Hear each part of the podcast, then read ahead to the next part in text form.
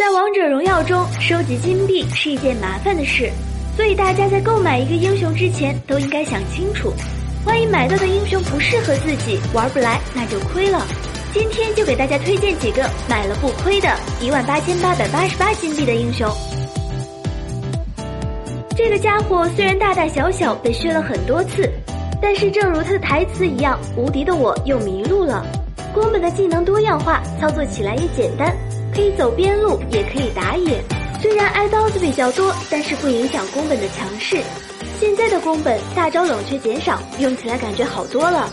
至少天美停止了他的削弱，这意味着宫本要逆袭了。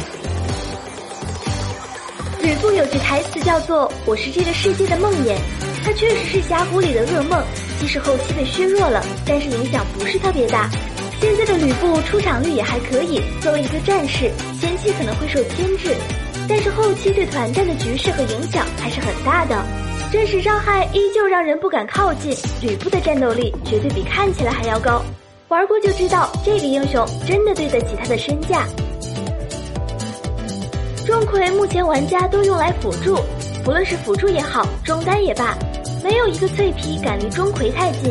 技术好一点的钟馗，绝对能把对面打到崩溃。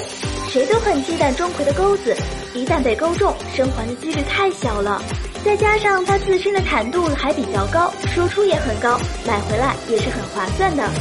不过再厉害的英雄，买回来还是得练习，当摆设就太浪费了。